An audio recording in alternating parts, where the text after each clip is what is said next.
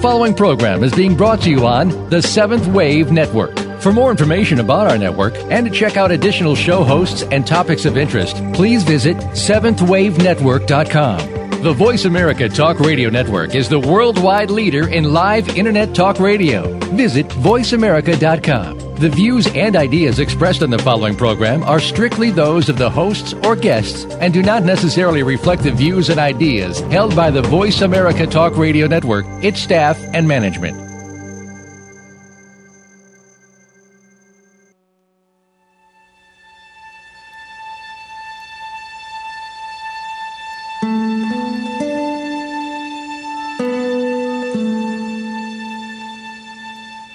Afternoon, and welcome to Authentic Living with Andrea Matthews. Over the next hour, you'll learn how to see your true self in the midst of life's twists and turns. You'll be challenged to think outside of the box when it comes to the mysteries of life. Now, here's your host, Andrea Matthews. Welcome to Authentic Living, brought to you by the American Institute of Holistic Theology. You know, the question, is religion valid? Is a very good one today as we uh, wonder about what really is spirituality. There's so many people talking about whether or not organized religion is something they really want to participate in. And so today we're talking with Rabbi Rami Shapiro, or Rabbi Rami as he's affectionately known. He's an award-winning storyteller, author, poet, professor, and essayist, as well as the director of the Simply Jewish Foundation. He's authored several books, including Minyan, Hasidic Tales, the Wisdom of Solomon, Open Secrets, The Sacred Art of Loving Kindness, The Divine Feminine, Recovery, The Sacred Art, and Out in the Fall, The Angelic Way. He writes a column for Spirituality and Health magazine called Roadside Assistance for the Spiritual Traveler and teaches interspiritual courses at the Spiritual Paths Institute. Rabbi Rami is considered one of the most creative voices in contemporary Jewish spirituality. But he's also working on a documentary film called Holy Rascals, which tells the story of his own journey into deeper spirituality, which allows him to blend beliefs from several different world religions with those of his own Judaism. Welcome, Rabbi Rami. Thank you again for coming to the show today. Oh, I love being here, Andrea. Thank you for having me. Oh, oh, we enjoy having you. You know, you wrote a blog uh, that um, in the the uh, Spirituality and Health magazine to, an- to answer a question about religion, and I want to talk with you about that today because I think you're somebody that has really, you are really knowledgeable about religion, and that's why I chose you as the source. So, you know, in your article, you in your response to the question that was asked, you said something about that the pro- you said that the problem with religion today is that it's lost its imaginative capacity and its poetic soul. Can you say something about that to us? Yeah, I, I'm always impressed when I say something I still agree with. That's a good start. Well, good. I'm glad I caught on one you agreed with. Yeah. No, I think it's true. I think that religion has become, in the minds of so many people, uh, a literalist uh, adventure. In other words, we look at the Bible or whatever sacred text, but let's just stick with the Bible. We look at the Bible in the most superficial, surface manner and we say, well, it means what it says, as opposed to looking at it more deeply and saying, you know, it's talking in the language of myth and imagination and parable. And it doesn't mean literally what it says. It, the, the meaning is much deeper than that. When you know Shakespeare says, "My love is like a red, red rose," he doesn't mean his girlfriend has thorns. Right? It's a metaphor and he's trying to tell us something about love by comparing it to a rose. In the Bible, it's the same thing. When we talk about, you know, 90-year-old women giving birth to babies or virgins having babies, science would tell us that this is not a fact. So then many of us run, well, it's a miracle. That's all it is. It's a miracle. But that just means, well, to me, that means nothing. Uh, rather, the question I have when I read something like that, that a 90-year-old or a virgin gives birth, the question I ask is, what is the Bible trying to tell me about this birth? And I think it's a metaphor or a myth that's telling me that the, the person that's coming from this birth is somehow magical, unique, mystical, unprecedented, because the birth is so uh, surprising. So the person is surprising. But to think that it's literally uh, you know, a 90 year old gives birth It, just makes no sense to me. So when we lose our imaginative faculties and we reduce the Bible to science, which is just a terrible thing to do, when we when we take the text literally, we've missed the meaning. We've lost it, and then we end up forcing ourselves to believe in things that, in our heart of hearts, we know aren't true. And so, in order to avoid having to face falsehood of these silly ideas that we're holding because we misread the text, we get very angry and very defensive, and to me, very frightening, and we go on tirades just to keep uh, ourselves together as opposed to saying, well, maybe you have a point. Maybe it's not to be read literally. Maybe it is a mythic text. And the magic of it and the meaning of it comes out when I play with it imaginatively, asking, what does it mean? And not getting hung up on the literalness of what it says. And I think that's what's happening to religion. All, so many religions all around the globe. It's becoming so literal that the meaning of it is being lost. Mm-hmm. You know, there's a theory that fundamentalism is is uh, has to do with fear of modernism, and I wonder how that factors into what you've just said about lack of imagination. Do you have any ideas about that? Well, you know, I mean, modernism is is something to be feared in a sense, because you know the, the the modern mindset is there is no truth. You know that that uh, everything is relative, which really doesn't mean anything it has to be relative to something that's absolute in order for something to be relative. But there is no absolute in the modernist mindset. And so it, it's a frightening thing because, well, then there's nothing to stand on. There's nothing to believe in.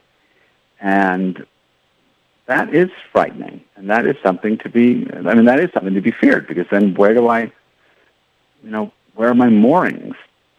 So yeah, I suppose you could say fundamentalism is a reaction to that, but not not in a way that demeans fundamentalism. I, I think that's a cheap shot. Yeah, uh, I agree with that. I'm not saying think that's uh, what fear you meant, fear. but I'm saying that that a fundamentalist is someone who says, "Look, I need a place to to stand on," and modernist thinking doesn't provide it. Mm-hmm. And postmodern thinking is probably even more frightening. But my own sense of it is is that reality is reality. And the reality is there is no place to stand. That, that um, we don't know anything for certain. And it's living with that uncertainty that makes life exciting. Yeah, dangerous, frightening, harrowing sometimes, but also glorious and wondrous and an amazing experience. If you really knew what was going on, we would be bored out of our minds. It's like, you know, watching you know, a, a, law and law and order.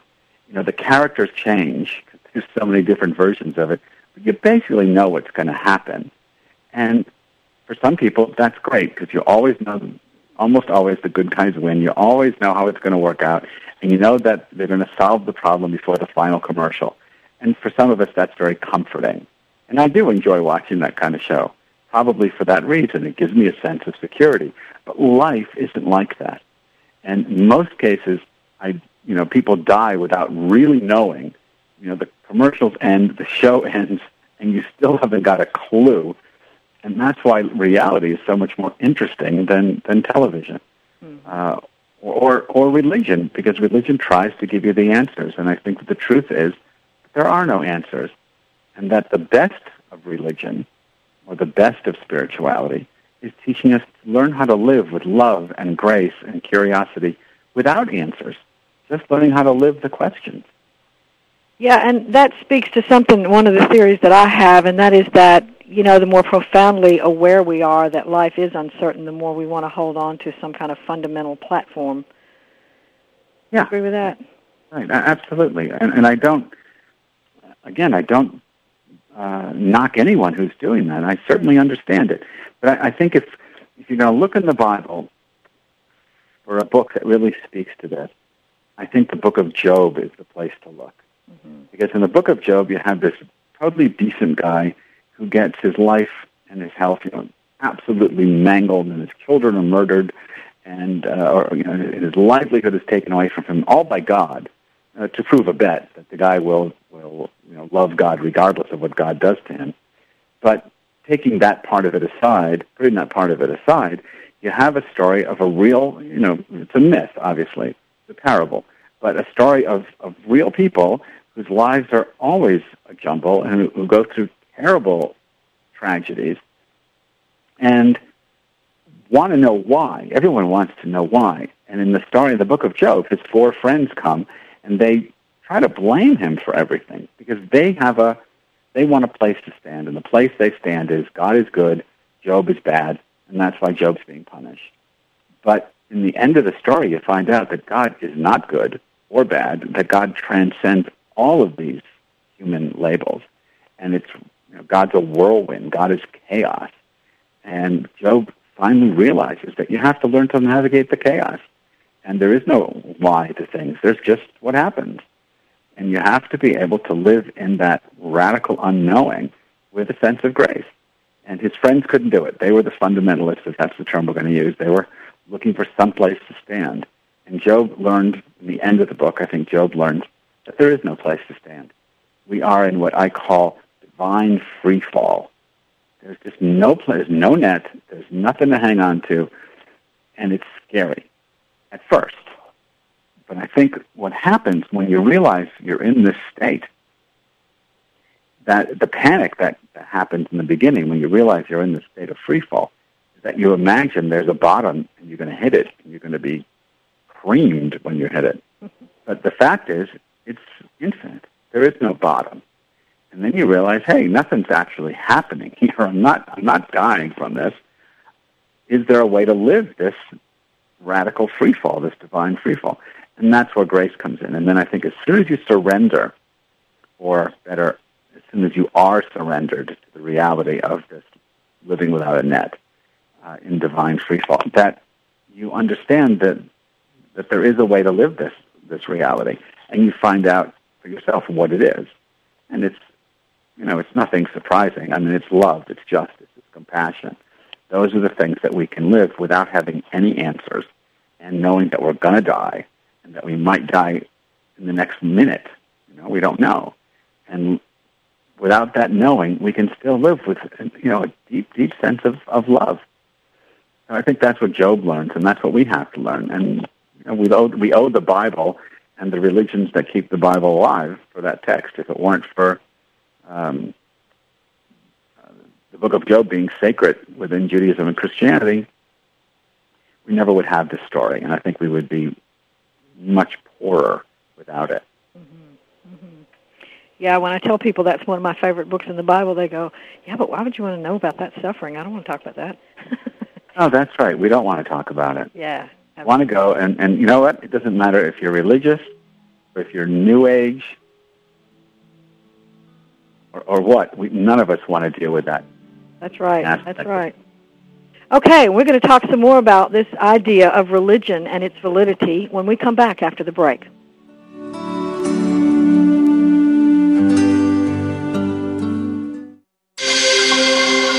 Awakened Media for a transforming world.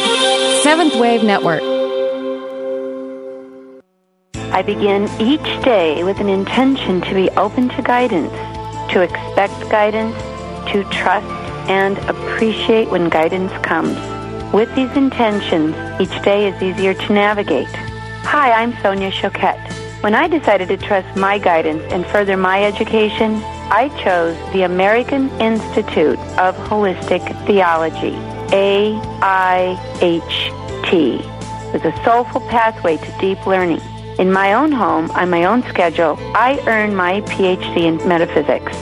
You know, the value of wisdom only grows, and in developing our own gifts, we can help others evolve too. That's how it works.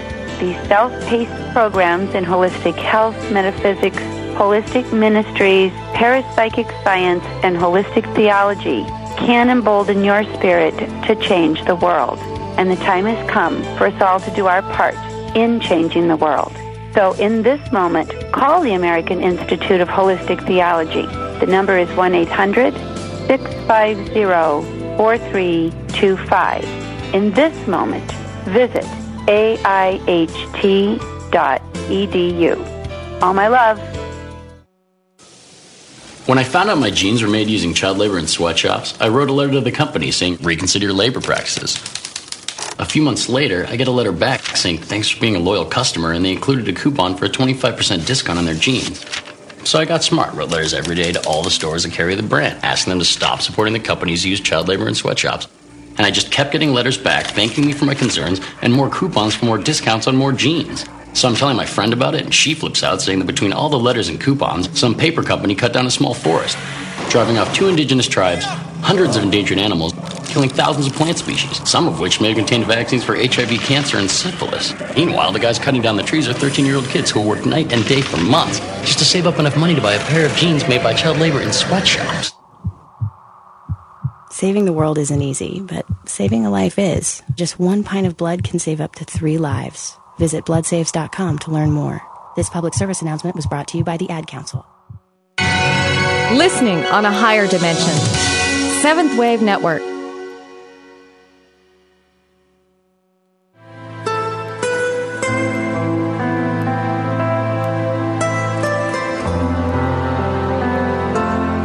You're listening to Authentic Living with Andrea Matthews. We want to hear from you. If you have a question or comment about today's show, call in now, toll free, 1 866 472 5795. That's 1 866 472 5795. You can also send your questions or comments by email to Andrea at AndreaMatthewsLPC.com. Now, back to Authentic Living with Andrea Matthews. We're back. Today we're talking to Rabbi Rami Shapiro with regard to the question of the validity of religion. And, and uh, a lot of us are asking questions about the, about the validity of religion right now. You know, we started out talking about uh, imaginative capacity and poetic soul in religion, and we sort of morphed into the whole idea of fundamentalism and the fear that comes with um, wanting to have certainty. And I guess I want to go back to imaginative capacity for just a second and talk about beyond just how we interpret our sacred texts, what does imagination do for us in terms of our spirituality, in terms of our connection to something divine? Well, that's a great question. I, I, um, I don't know if anyone ever asked me that before, but I think it's really crucial. You know, what is the imaginative faculty? You know, we can imagine things that are that are positive and negative. So I don't want to paint it just one with one uh, kind of brush. But imagination helps us, I mean, just take it as it is, to reimagine reality. To, and, and if reality is what we make it, and it is to that to some extent, you know, imagination allows us to um, reinvent ourselves, to reinvent our situation, to see ourselves in a different light, and then work toward that. I'm not of the mindset of the secret that sort of says if you think it, it will come. But I think you can't work towards something if you don't first imagine what it is you're trying to achieve. So imagination in that sense is really important. But then I think there's another kind of imagination that you might use in like in Jungian analysis, active imagination, where you really enter into a dream and try to uh, playfully see where that dream text takes you. I think the same can be done with religion, and, and it is in, in things like Lectio Divina, where you really enter into that text. But um, you know, pick a favorite Bible text and put yourself in the text as the characters, and see where the story takes you, and allowing your imagination to flow freely. Don't don't edit it, and see what what you discover when you enter into the story that way. What would it be like if you were standing at um, Jesus' feet or sitting at Jesus' feet when he gives the Sermon on the Mount. What what might you have heard right now if you were doing it? And He says, "Knock and it will be open to you." Given where you are in your life right now, imagine if you he were standing there and he said that, where would you knock? What might be open to you? You know that kind of that kind of imaginative play. I think religion is, to a great degree, all about imagination. If you look at the prophets, and the visions that they've had. You know, Ezekiel, uh, his vision of the divine chariot, that's an act of imagination. Mm-hmm. He sees this you know, creature with four heads or four faces. And what does that mean that has an eagle's face and a lion's face? You know, what, what, what is he seeing? What is he trying to to convey to us, putting ourselves in that imaginative state and imagining that happening to us, and then saying, all right, so what does the human face mean to me? What does the eagle face mean? I don't know if I'm being very clear, but I think. Oh, yeah, that's perfect because, uh, you know, I think one, one of the things that is so true is that is that personal guidance comes from that kind of um, dialogue, so to speak, with with uh, our own imagination, so that we can put that into our reality and go, okay, now you said one of the things that you said was, uh, you know, what would you do? What would you knock on if you were at the feet of Jesus? And yeah, I, I'm hearing our listeners' imaginations going, oh, well, I'd knock on that door, that job I want, or I'd knock on that, you know, and that's a way of gaining some personal guidance. Okay, what would I do to knock on that door? You could take that, you know, you see what I'm saying? Yeah, exactly. Yeah, so yeah, I think that is very important. And the whole idea you said, reinventing ourselves, I also think we can invent our God in that sense. And I don't mean there's not an absolute God. I mean that we have to have we come to that with all kinds of preconceptions and that absolutely yeah. You know in the in the Jewish religion we always say the the, the phrase we use is you know the God of Abraham the God of Isaac the God of Jacob. Now in contemporary religion we would add the, the, the matriarchs you know the God of Sarah etc but the, the rabbis asked thousands of years ago you know why do we say that? Why don't we just say God? Why do we have to say God of Abraham God of Isaac God of Jacob and their answer is because Abraham, uh, Isaac, and Jacob each experienced God or each imagined God in his own way. And we do the same thing. We're reminding ourselves that if God is infinite, then there is no one way to understand God. Similarly, in the prophet Micah in chapter uh, 6, verse 8, where God tells us what God wants, and God says, um, through Micah, Micah says that God wants us to do justly, love mercy, and walk humbly with your God. And again, the rabbis ask the question, why does Micah say your God? Why doesn't he just say walk humbly with God? And their answer is that you can't walk with God um, because you don't know what that is. It's God is infinite. You, you have to. You only get a piece, the piece that you can handle, the piece that you can imagine, envision and you have to re- realize that it's just your your personal understanding, and you have to be you have to walk humbly with that, and not pretend that your slice of of the divine insight is in fact the whole thing, which is why religions battle all the time because they don't have that humility. Mm-hmm. They think that their little piece of, of insight into the divine is all there is, and, and that's you know part of the, the idiocy of of um, religion as, as humans have created it. But being humble about our understandings of God is, is really crucial. Yeah, and I, I think in order to be humble, it has to be very, very personal, don't you? Yeah, well, if God isn't personal, what's the point, I guess? It's, I'm uh, I mean, my experience of, of God is incredibly personal. I don't think God is a person, but my relationship with God is highly personal. Mm-hmm. Uh, so, so I, I, I don't can't see why it would bother with God if it, if it weren't personal, other than just sort of an academic exercise.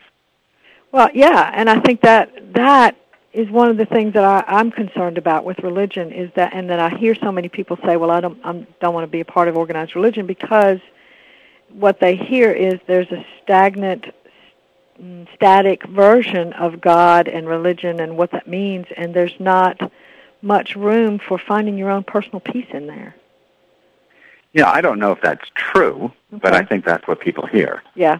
I think I think that there's you know I think the latest statistic is 50 million Americans identify themselves as spiritual but not religious, and I, I have no problem with that label at all. I, I, I can't say I can define it for all 50 million, right? I think every person who claims to be spiritual but not religious has her own take on what that means. But one of the reasons that, that it's becoming so popular is because religions seem to be so foolish. When you know, there's that wonderful Indian proverb about the blind men and the elephant. You know, the, the six blind men feeling this elephant for the first time, trying to define what an elephant is, and each one has a different part of the elephant's body, and so they define it according to the part they have. So the person with on the side thinks it's like a wall, and the person with the leg says, "No, it's not a wall; it's a pillar." And the person with the trunk says, "No, it's like a python." You know, everyone's got their own mm-hmm. their own vision of what this is, and none of them realize that you have to put all of these things together, and then you get an idea of what an elephant is, but it's still not the full elephant. And the world's religions ought to be doing that. They ought to be saying, look, we each have a piece. And if we could share our insights rather than use them as clubs, but actually share their, our insights with one another, we might have a deeper understanding of what the divine is. But we've divided it up into these little closed clubs, and and I, I think a lot of it has to do with money, power, and control. I think everything humans do tends to go toward money, power, and control. And there's no money in a religion that says, "Well, I only have a piece of the truth." There's no there's no way I can control you if I tell you that I only know a little bit. So humility works against the organized religious endeavor. And and so we say, no, this is the truth. This is the absolute truth. And if you don't believe it, you've you're really making a terrible mistake. And those who don't believe it are all going to hell or whatever the you know the equivalent thing is in whatever tradition we're talking about. And that's just silliness on the part of humans. It has nothing to do with God, nothing to do with truth, nothing to do with reality. It's just games that people invent for themselves in order to make, well, back to where we started, in order to make themselves feel safe and secure. And one of the ways you know you feel most safe and most secure is you can point to other people who you're sure are going to go to hell because your sense of, of safety depends on there being somebody you can point to and say, but that one, that one's going to hell. Mm-hmm. There's a, I forgot what church father said this. I don't know if it's Augustine or one of them said that periodically God allows the saints in heaven to peer over in, in a, so they can see the suffering in hell. Now, why would they want to do that? The only reason is so they can feel good about being in heaven. So that's a very revealing little myth that people need the suffering of others to feel okay about themselves. I mean, that's a very low level of, functioning on the part of humans. But religion caters to that, and, and I, that's one of the things that drives me crazy with religion. Yeah, okay. Well, we're going to talk some more about the validity of religion when we come back after the break. This is Andrea Matthews. This is Authentic Living, sponsored by the American Institute of Holistic Theology. We'll be back in just a moment.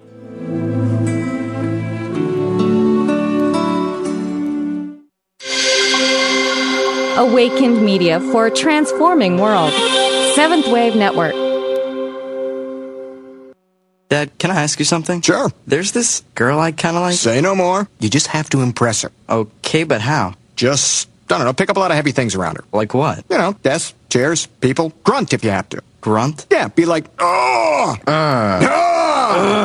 There you go. You don't have to be perfect to be a perfect parent. When you adopt a child from foster care, just being there makes all the difference. To learn more, call 1-888-200-4005. A public service announcement brought to you by Adopt US Kids, the U.S. Department of Health and Human Services, and the Ad Council.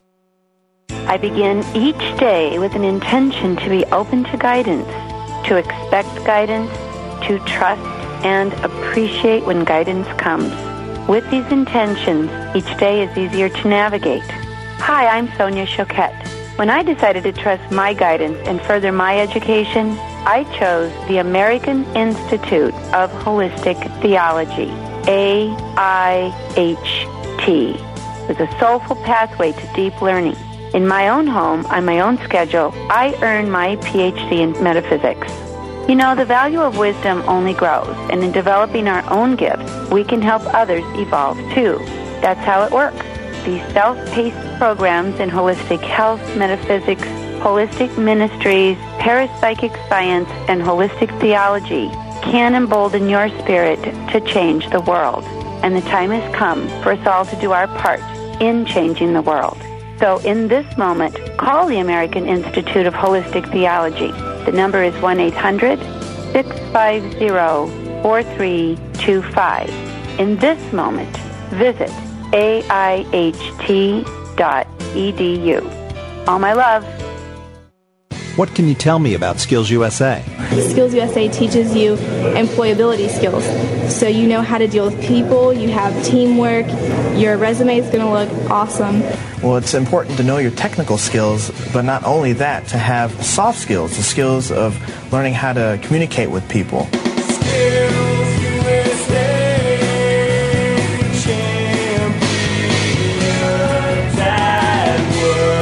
The web at skillsusa.org.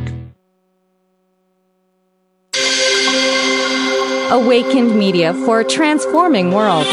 Seventh Wave Network.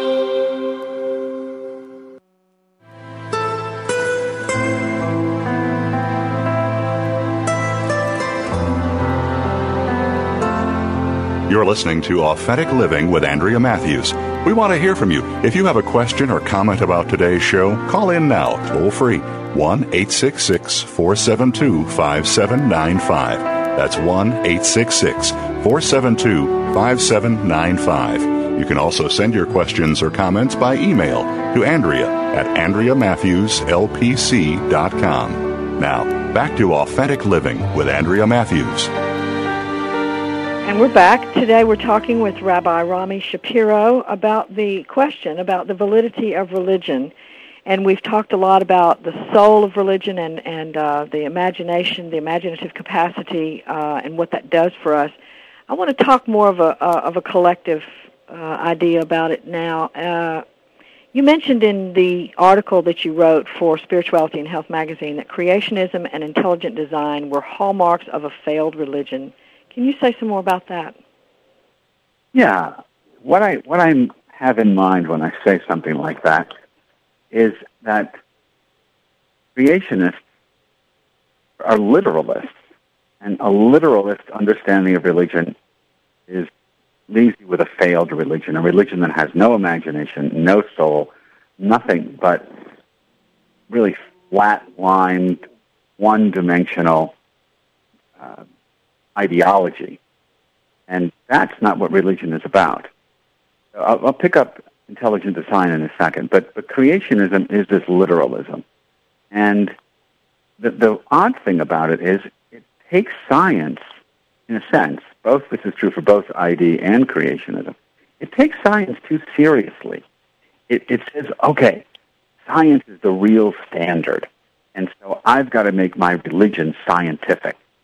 And there are at least two ways of doing that, but one is creationism, and the other would be intelligent design. So the creationist says, no, my religion is, is as scientific as their religion. And so they create a museum like the Discovery Museum in, uh, I think it's Kentucky, where you have the dioramas, where you have little cave boys and little cave girls next to dinosaurs. And the idea is, well, they were all created in the first week, because that's what Genesis tells us. But that is such bad science. There's just no way anyone who takes science at all seriously can, can accept that premise. So they've taken the Bible, which has nothing to do with dinosaurs, and everything to do with paradise, and reduced this whole parable about Adam and Eve in paradise it was silly diorama with Adam and Eve and a Tyrannosaurus Rex in paradise. It, it, I don't know if I'm making this clear, but it makes no sense. It shows a total lack of imagination and a total lack of courage in the deeper meaning of their spiritual, of their religious tradition. And so they turn it into bad science. Intelligent design is a little more creative, but I think makes a similar mistake. That intelligent design wants to say that evolution is okay, but there's a force behind it. Well, I, I don't have a problem with that. I, I think that, in a sense, it's irrelevant. We're going to say that, that the world is still evolved, but that there are levels of complexity that could not e- evolve without the help of a designer. From a scientific point of view, the, I mean, I know scientists will get all upset about that, but from a scientific point of view, I would say, okay, so what? Then I still have to learn how the thing works. And I still have to figure out how it got to be what it is. And if I ultimately come up with a, a designer, well, fine. But it's, it's really irrelevant the designer in ID is irrelevant because the world that I'm studying doesn't uncover the designer. It just shows me the reality of nature, and then I posit a designer. Well, what what I don't like about that idea is is that it assumes, just like materialist science assumes, that nature itself is stupid. It's it's uh, you know the intelligent designer is not in nature itself. Intelligent designer is outside of nature. In scientific thinking, you know, classic materialist Darwinist thinking, there is no designer. The world happens over billions of years through trial and error, and it's a, it's an accident that these things happen. I don't mean an accident like suddenly there's like a car put together, it would be an accident. Obviously, that can't happen. An accident in the sense that there is no one behind it saying, I want to try this. It didn't work. Let me try that. That didn't work. Let me try this. Oh, this works. It's just that all things are tried over the course of time, and what works survives, and what doesn't work dies out, mm-hmm. more or less. I find both of them painfully dull because it, it says that life is stupid that life is dumb. I don't experience it that way at all. I think that life is the intelligence that when we study nature, we're studying, I mean this metaphorically, but we're studying God's body.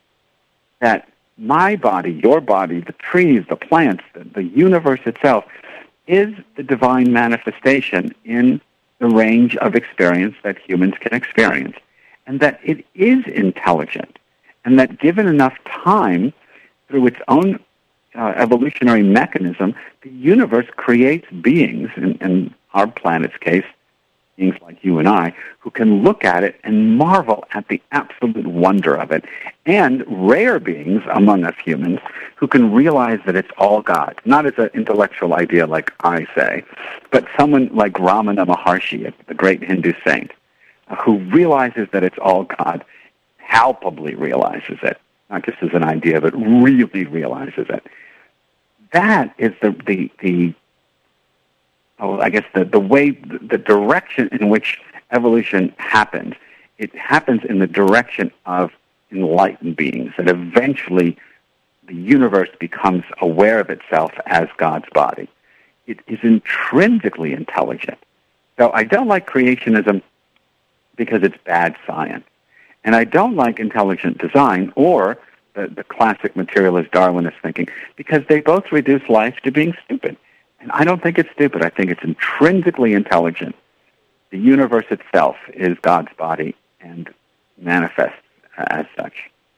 I don't know how much sense that made, but yeah, it was beautiful. You, you and, and you know, I think that that whole idea that we, you know, that the universe itself is the excuse me, the intelligence is somehow threatening, and I'm not ex- sure exactly how. I guess because of the certainty that you know, if there's a God outside of me that's not in me, that's not part of me, then I'm responsible in my behavior, but I'm not necessarily responsible, responsive, you know, to that beingness. I don't know, but it, but it's an, a very interesting and beautiful idea that also. Yeah, I think there, you know, there is this dualistic notion that God is out there somewhere, and the universe and humans in particular are artifacts that God creates, like a potter creates a pot. And you get that impression from the book of Genesis. But I don't think that's an accurate understanding of how it works at all. And I think that you need a, we need a different metaphor. So, for example, when we read in Genesis that God takes, creates Adam, the Hebrew word for humanity, the Bible makes it sound like it's an individual male person, but the Hebrew actually means humanity. That God takes humanity from the, the, the earth. Um, I think the idea there is that we are organic to nature, to this planet. We come out of the planet. We're not plopped on top of it like God just says, "Let us make man," and bam, there we are. Like like in the first chapter, I think the, the truer story is the second chapter, where the parable or the metaphor is is that the earth becomes conscious. God forms from the earth, you know, the shape of the human, and then breathes consciousness into it. That to me makes, you know, metaphorically speaking, makes total sense that we are the earth become conscious. This, a similar metaphor, or a metaphor with a similar meaning, uh, comes from Jesus, where Jesus says, I am the vine and you are the branches. Well, that's the same idea that we are that that there's this. I would say, you know, God is the root, if you want, and Jesus is the vine, and we are the branches. However you want to look at it, it's an organic metaphor. There's there's no branch without vine. There's no vine without root. It's all one integrated, holistic system, and that our relationship to the divine is like a branch to the the uh, to the vine, or like a wave to the ocean. You know, it, it's it's unbroken. It's not dualistic. We are just like just like branches of the way trees manifest. We are the way God manifests, along with cockroaches and everything else on the planet. Right. Right. Okay.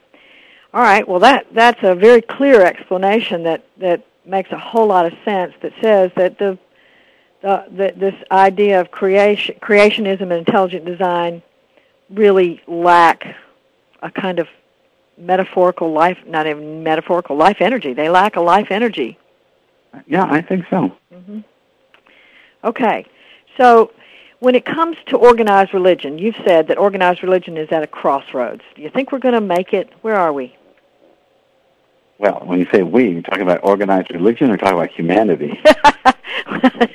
well, let me go back to organized religion. Yeah, I, I did. I asked that badly. Organized religion is organized religion as at it.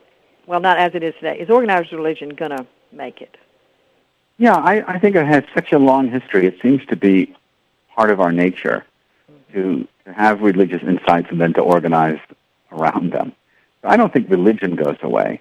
I think that different forms of religion emerge, and we, we call Judaism, for example, we say Judaism, but there's no such thing as Judaism. There was early Abrahamic understanding of, of life, and then there was Moses' understanding, and then the prophets had a different understanding, and the rabbis had a different understanding. We, we call it Judaism because they were all related, in, you know, tribally. But in fact, they were very, very different understandings. And I think the same thing is true in Christianity, that you can see different kinds of Christianity. There is no one Christianity and, and it's true for Buddhism and Hinduism, etc. So I, I think that that religion is just a part of who we are, part of our psychic, uh, our, our psychological, sociological makeup. What might change is the way we do religion and the way we understand religion. Okay. We're going to talk about the way we understand religion and that change right after the break. We'll be back in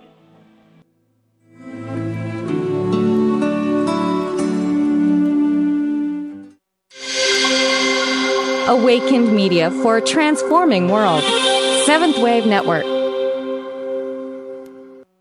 I begin each day with an intention to be open to guidance, to expect guidance, to trust and appreciate when guidance comes.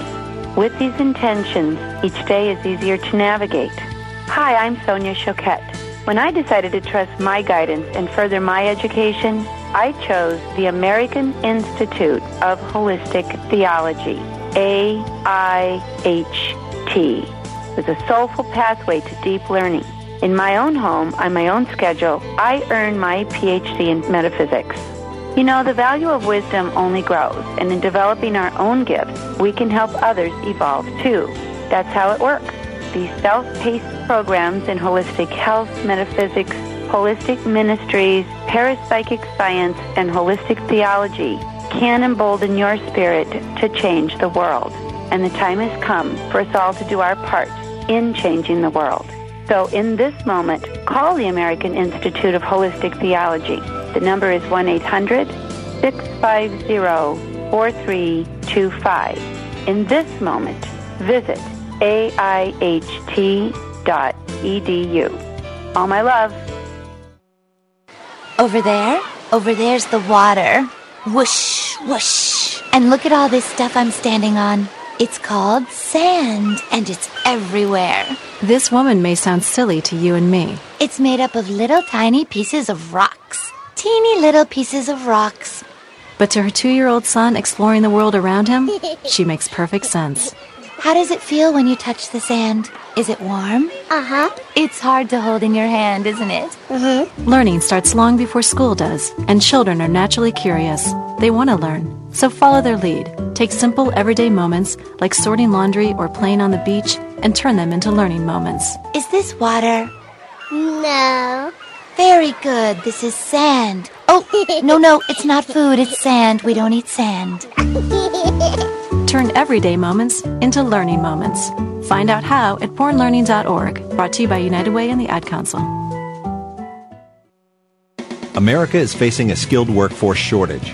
Skills USA can help. What is Skills USA? Skills USA is life changing. Skills USA is awesome. Skills USA is one of the biggest opportunities life can give you. Skills USA is amazing. Skills USA is motivating. Skills USA specifically prepares you for the workforce. Skills USA empowers students to connect with a network of people, starting with their classmates, to their advisors, to other people in their states.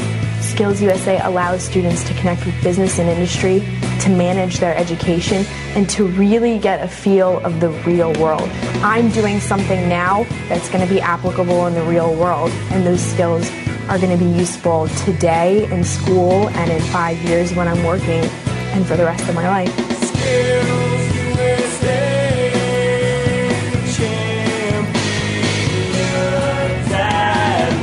On the web at skillsusa.org. Taking you to the threshold of a dream and beyond. Seventh Wave Network.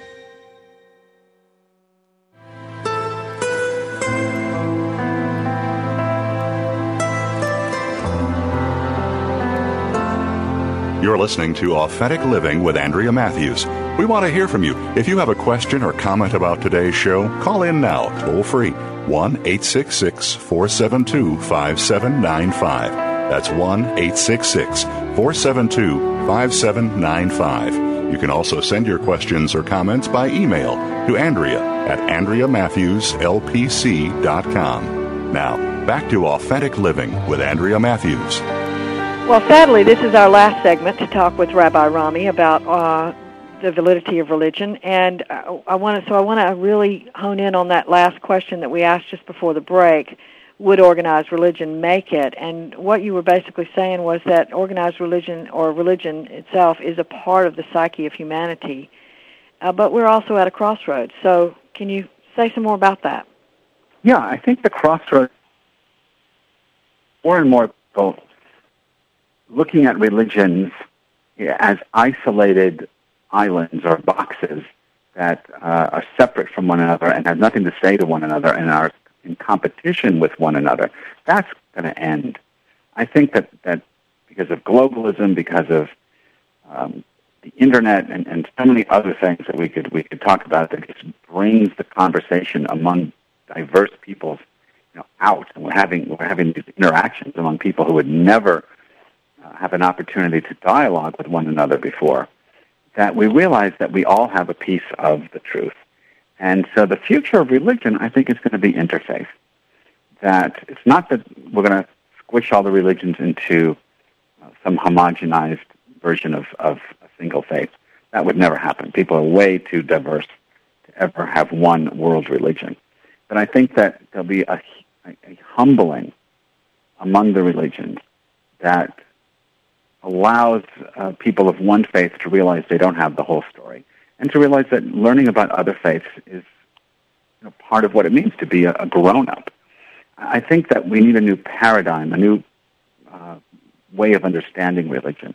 And I think one of the ways is to look at religion as language. You know, French and German and Latin and Hebrew and Arabic and Chinese, they all look at the world in different ways. And there are things you can say about love, for example, in French, that you just can't say in English. And if you want to get that nuanced understanding of love, you need to understand some French. There are things you can say about um, nature in Chinese because of the way Chinese is as an iconographic language that you can't say in languages that use uh, more abstract alphabet. So the more languages we know, the richer our understanding of reality becomes. The more nuanced our understanding of reality becomes. I think what's true of language is true of religion. That the Buddhists understand things that Judaism just doesn't get. And that Islam understands things that Buddhism doesn't get. And that the more religions I know, the more uh, rich my understanding of reality becomes. None of them has the answer, and all of them together don't have the answer because the reality is greater than any of them. But the more we know, the more nuanced our understanding of reality is, and that's a great thing. So Yeah. I think the future of religion is going to be in this interfaith realm. Okay, so you know it's a paradox. As I'm listening to you, I'm thinking the more we know about, or the more expansive our vision or our hearing becomes with regard to uh, learning about other religions, the more personal our spirituality becomes. Yes, and I think that's another shift that's going to happen. We need community. People are pack animals, so we're never going to do without community. But the community has got to make more room for individual spiritual experience. Right. It's not enough that we come together and we do whatever our ritual is and then go home. I think that that's part of what religion has to offer. But in addition, and this is true historically, religion has, uh, that religion can also offer us, for those who want it, very powerful vehicles for very deep spiritual transformation. Mm-hmm. Things that used to happen only in the monastery, let's say, in, in medieval Christianity. Teachings that were only given there and practices that were only done there are now being let out of the monastery. The centering prayer comes to mind that Father Thomas Keating is, is sharing with the world. That here's a, a practice based on monasticism, but not for the monastic. He's found a way to bring it out for the average person. And I think the same is true within all, all religions. You find it in, in Islam through Sufism, where the, the power of the zikr, for example, the chanting that Sufis do, is, is being opened up so that non-Muslims can participate and benefit from it. So religions are going to offer us our, our community of support, but also for those who want it, very deep avenues for spiritual transformation. All within the context of their own faith, their own language. And the third part is, and offer us opportunities to study the other religious languages, uh, not to convert them, but to open our own minds. Right, right. Very beautifully put again. Well, I want to talk just a minute about, um, you know, your particular projects. First, I want to tell our listeners where they can learn more about you uh, at your website, which is what now? It's uh, www.rabbirami.com, and Rabbi Rami is R A B B I R A M I R A B B I R A M I dot com. Okay. From there, they can go to my blogs and all the other things that I do. Okay. And you are right now in the process of creating a documentary called Holy Ras- Rascals, and you're working on that uh, and, and trying to figure out how you want to use that. You want to say anything about that at this point? Yeah, well, Holy Rascals is a look at spiritual teachers, and some within religion, some outside of organized religion, who really are moving the human consciousness toward this kind of interfaith um, active imagination. I don't, I don't know if any of that makes sense, but these these are the people who are pushing the envelope in science and in religion, but all in, in that large spiritual realm. And what I tried to do, and what I'm trying to do, is go out. We, I interview these people, and then you know, we were originally going to put together an hour documentary for public television, but my goal is to really introduce these holy rascals to people who really don't watch PBS, to people who are 18 to 25 year olds, the people I deal with at my university classes. They're not going to sit down and watch an hour of PBS. What they watch is their iPod. Uh, and now I'm shifting it over. What we're going to create is we're, we're chopping the film up into very short YouTube-like uh, pieces that we will feed through various means into the uh, onto the web that people can download just to meet these teachers and from all these different religious traditions and, and scientific traditions. Okay, well, that sounds like a wonderful project, and I wish you the best of luck on that. And Rabbi Rami, I really appreciate again you being here today. You've very beautifully disclosed a very insightful approach to religion and validity, and I it was, really a, it was a pleasure. Thank you. Okay. We're going to be back next week, and we're going to invite the body into the equation regarding authenticity uh, by talking to Alyssa Cobb. So we'll be back next week, and remember, your job, should you choose to accept it, is to give birth to yourself.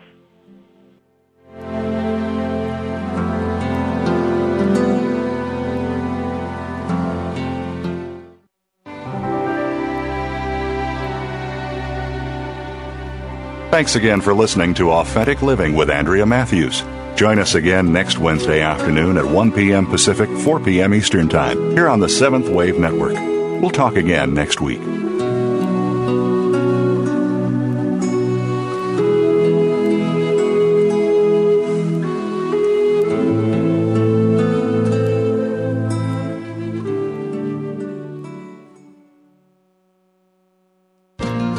Thanks again for listening to the preceding program brought to you on the Seventh Wave Network. For more information about our network and to check out additional show hosts and topics of interest, please visit seventhwavenetwork.com. The Voice America Talk Radio Network is the worldwide leader in live Internet talk radio. Visit voiceamerica.com. The views and ideas expressed on the preceding program are strictly those of the hosts or guests and do not necessarily reflect the views and ideas held by Voice America Talk Radio Network, its staff, and management.